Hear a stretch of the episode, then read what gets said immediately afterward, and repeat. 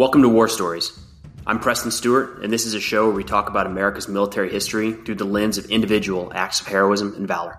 Enjoy.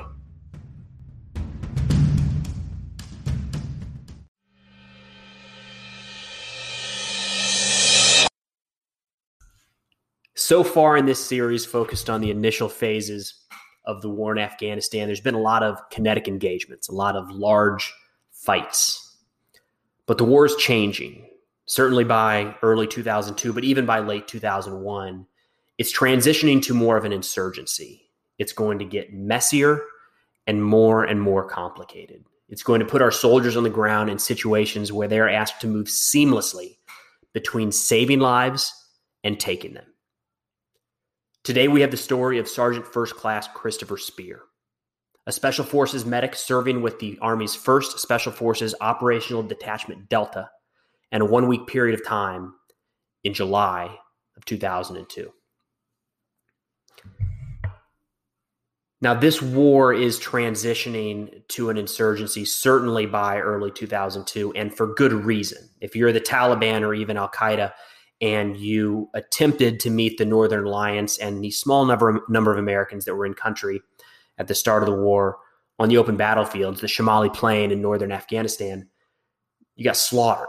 I mean, American air power once on station just decimated the Taliban ranks. So, listen, this is a smart enemy. They're uh, uh, they're very capable. They adapt on the fly, and one of the things you're going to do is is shift to a type of warfare where they might have the advantage. I mean, that's the name of the game in any sort of conflict. You don't really want to fight an even fight if you can. And at the beginning, you know, late 2001, the United States most certainly had the upper hand, especially in terms of military capabilities not something that would go away by any stretch. But the Taliban are going to move the scales a little bit in their direction when they start to adopt more of an insurgency mindset, which isn't a crazy hard thing to do in Afghanistan because remember, the Taliban, unlike Al Qaeda, are a local regional movement. I'll say regional because there's some Pakistani influence there for sure. But it makes an insurgency easier to, to undertake and much harder for us on the counterinsurgent side to do away with. I mean, I'm not even going to go down the rabbit hole of what do you do about a village that maybe leans 5149 in support of the Taliban. They're certainly not all enemies. We have to somehow transition them to supporting the new Afghan interim authority and the eventual Afghan government in, instead of the Taliban. But how do you look at an entire village or a clan or a province that maybe just leans a little bit heavier Taliban, or maybe they just treat wounded fighters that come into their village? They're just trying to help one of their own countrymen. They just happen to be Taliban. Are they you know, in the category of of enemy, it gets really messy really, really quickly. One thing we're going to continue to do throughout the insurgency is on top of building and supporting and providing infrastructure and helping to stand up and support local government will be a continued hunt to take out bad actors.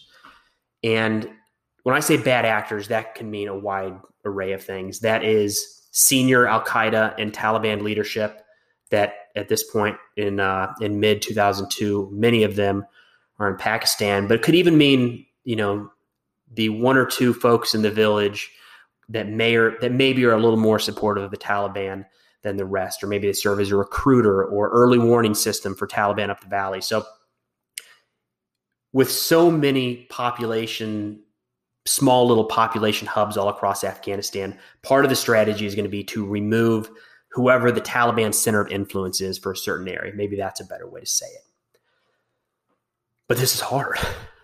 It's hard because, I mean, at baseline, nobody's wearing uniforms, right? So it's not as though there's a Taliban uniform we're looking for when we fly overhead or even drive by in a vehicle. You don't know what it is you're looking for.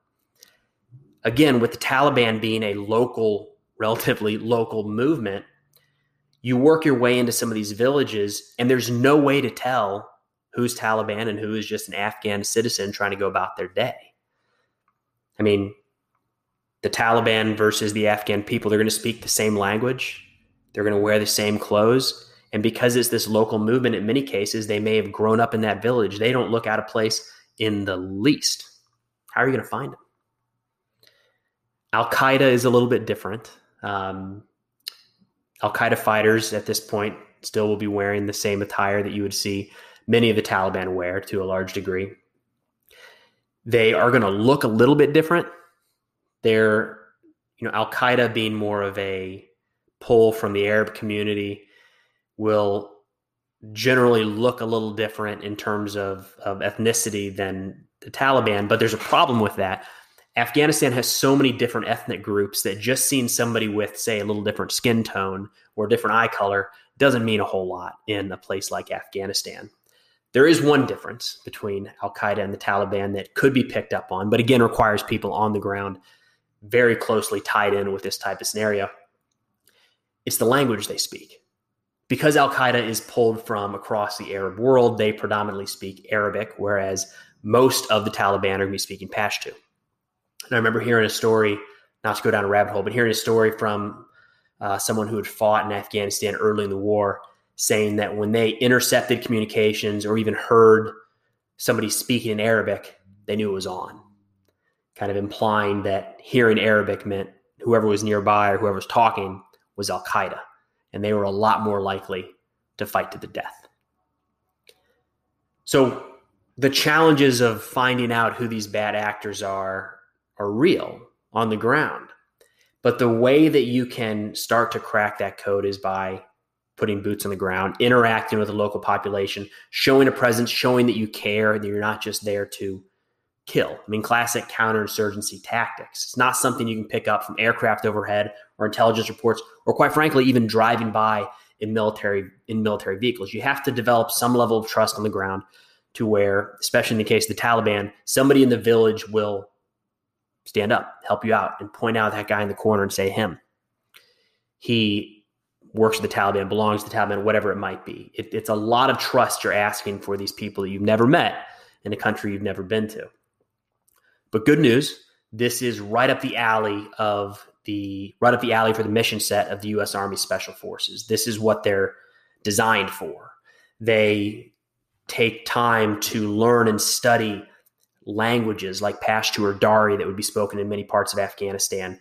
They learn and understand the culture, appreciate how it can be utilized in working to develop, you know, security plans for villages or communication plans between militia groups they might be working with.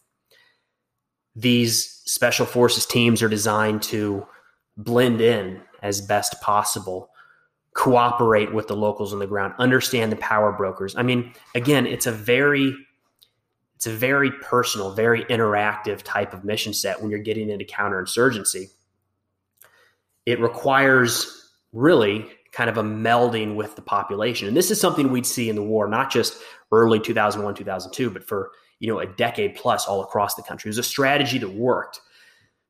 But the problem is, to get a little off track here, we don't have enough of them. There's not enough of these kind of elite, highly trained, autonomous special forces teams to really create the type of impact across the entire country. These valleys and villages and provinces can be so segmented that you can have an entire area turn, you know, say 100% in support of the Afghan interim authority, and it might mean zero for the next valley over. You might have to put in that exact same effort or double it to even make an impact, again, just a couple miles to your east or west. So we'll come back out of that rabbit hole real quick. We don't have the manpower to do this across the country, but I kind of think that's a sticking point in this war that we might not really ever have been able to overcome. Now, another challenge here with counterinsurgency is kind of the mental toll it's going to take on soldiers. We're going to ask people on the ground, like Sergeant First Class Speer, to alternate seamlessly back and forth between building communities and working with locals and at the drop of a hat turn kinetic and raid a building and kill Al Qaeda or Taliban leaders. It's just, it can be emotionally, mentally, physically exhausting.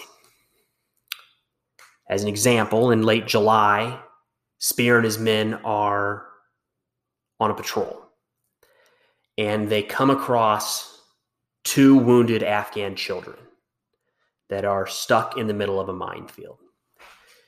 Afghanistan is notoriously one of the most heavily mined areas in the world, still to today. And at this point, they were seeing a lot of mines left over. We still see them today, actually, but in, in 2001, 2002, there were a lot of mines left over from the Soviet war in the 80s. Not all from the Soviets, but there certainly were a lot from that time frame. The Soviets and well, the United States, a lot of countries around the world had technologies that could disperse mines across a wide area. So think landmines could be used for vehicles, could be used for people. The vehicle mines are a little bit bigger because they're designed to either blow the track off a tank or destroy, say, a wheeled vehicle. Anti personnel mines are smaller. It takes a little less, quite a bit less, to set them off, and they're designed to maim or kill um, when a person or soldier or child steps on top of the mine, triggering it. These mines, you know, when you're talking about vehicular mines, it's the type of thing that you want to have camouflage so the vehicle and the soldiers and the military can't see it as they're coming up on it. A little more deliberate, usually in placement. But anti personnel mines, what you would see at times in the war against the Soviets is the use of kind of spraying them across a wide area. And there are a couple parts to this. They would say there was a valley and the Soviets were trying to seal off the southern end. They didn't have enough troops to do it. It wasn't uncommon to cover the area with mines that would be fired from artillery rounds that would scatter instead of the round impacting as an explosion like you normally see.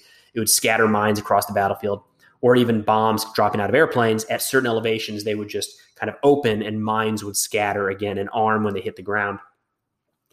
Like I was saying, many of these are kind of earth tones to blend in a little bit, but there were also some tactics that involved coloring the mines brightly. They would look a little bit more like toys, which prompted children across Afghanistan to pick them up, resulting in some pretty horrific stories throughout that war. I don't know what kind of mine these children triggered or stepped on in late July of 2002, but you can expect, especially in an area like Afghanistan where there's one mine, there's probably quite a few more. Speer, without hesitation, clears a path into the minefield so he can begin treating the children. He treats their wounds, applies tourniquets, and coordinates medical evacuation to a nearby American hospital, and both of the children live. So Speer risks his life to save the lives of kids that he's never met in a country far, far from home. But just as quickly as he was willing to jump out and save the lives of kids that he'd never seen, he's going to be asked to turn around and take lives during a kinetic engagement a few days later. On July 27, 2002, a tip goes out that a satellite phone has been used in and around Speer's and his team's position.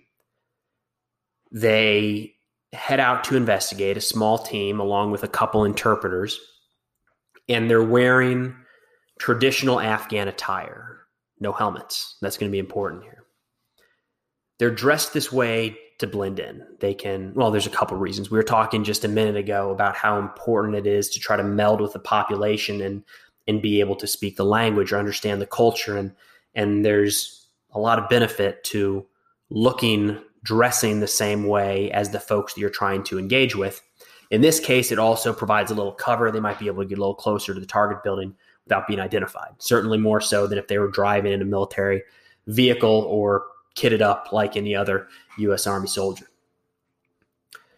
As they near the objective building, they decide to send their interpreters forward in what I'll call kind of loosely a tactical call out. And the idea with this form of, again, kind of loosely tactical call out is rather than storm in guns blazing, because you don't know what's on the other side of that door, you're going to set in a relatively defensive position, watching the compound, ideally covering all of the exit and escape routes, and then, in so many words, saying, Come on out. We're here. You're surrounded. it's not a crazy strategy at this point in the war, especially. It was working quite often. People would recognize what they were up against. They didn't. They wouldn't know if it was you know two Americans or if there were 15 aircraft overhead waiting to rain down on top of them. So it wasn't uncommon for especially Taliban fighters at this point in the war to surrender without a fight. And great, you know, we'll call that a day if that's how it turns out. On July 27th, that's not how it turns out. The interpreters move forward and are gunned down. A handful of fighters inside this compound open fire, and the interpreters are severely wounded, but still alive. And a gunfight take and, and the firefight kicks off. Speer and his team are already behind cover, and they begin engaging the compound, the men inside the compound. And before long, one of the Americans will run out into the fire to grab these two interpreters, again, severely wounded, to pull them back to safety. There were notes of this battle at this point that it was just nonstop grenades. This must have been a, they must have had a box or so of, of the grenades inside the compound, and they were throwing one after the other after the other at the Americans firing back outside. The fight would rage for about 45 minutes, would involve a couple Apache AH 64 helicopter gunships that came on station, unleashed everything they had 30 millimeter guns, rockets, Hellfire missiles, but the fight continued. Before long, a pair of A 10 aircraft showed up and attacked the target with, again, 30 millimeter gun runs, dropped the bomb a little too close to Speer's position, but um, didn't necessarily harm the Americans, but also didn't really put an end to the fight. Finally, two F 18s show up on station, dropping two 500 pound GPS guided bombs on top of the target compound, silencing the enemy fighters.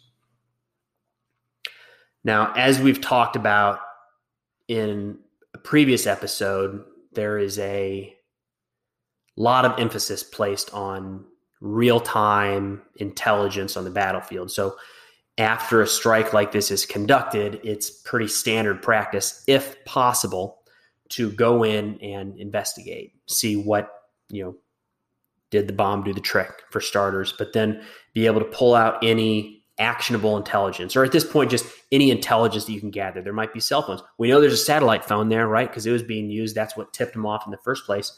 Maybe there's hard drives, maps, notebooks, pictures, whatever. Speer and his men get up to investigate and they move through a gap in the wall. And as they enter, on guard, but believing all enemy fighters to be killed, they find out that one is not dead. This lone enemy is wounded, but able to throw a grenade. He, right as he does so, is engaged and shot multiple times by Speer's team, further incapacitating him, but he's still alive.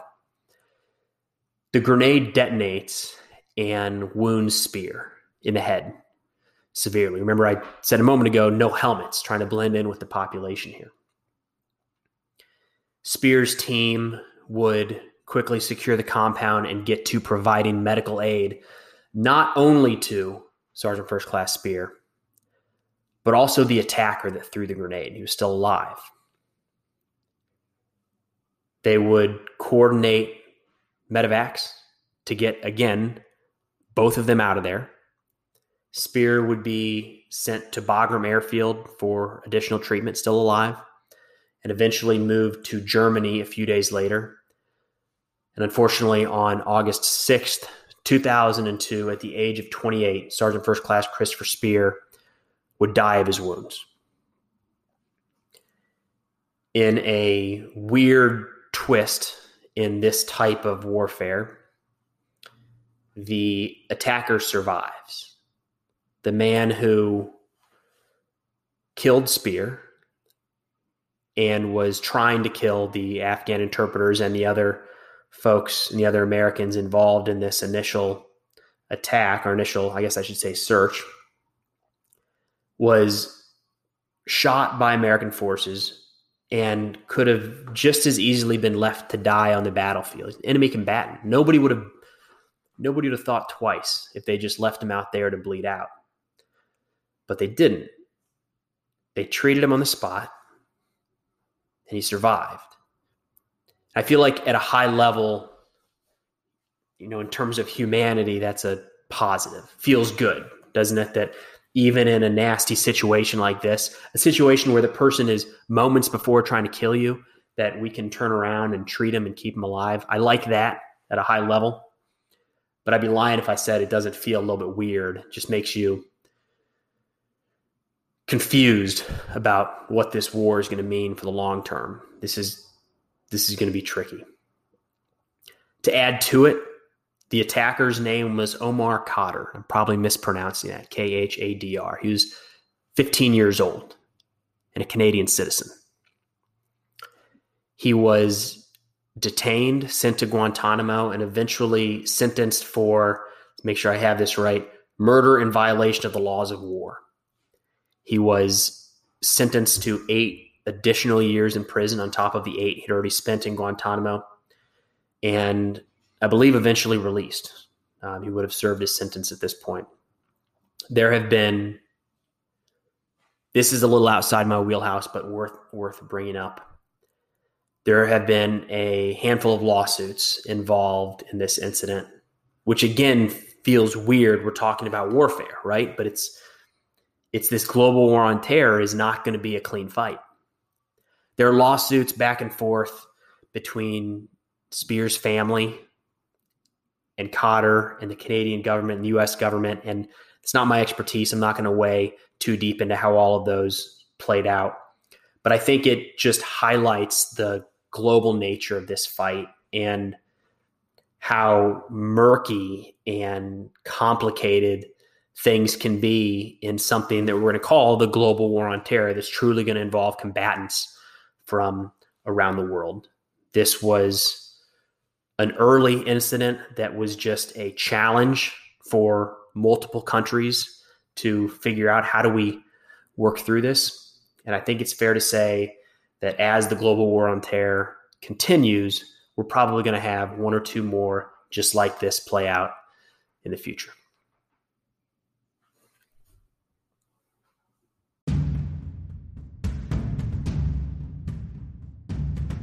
Hey, thanks for listening to War Stories. If you get a chance, it'd mean an awful lot if you could head over to Apple or Spotify or wherever you listen to your podcast and leave a review. It helps others to, to find the show. But thanks again for listening. We'll see you next time.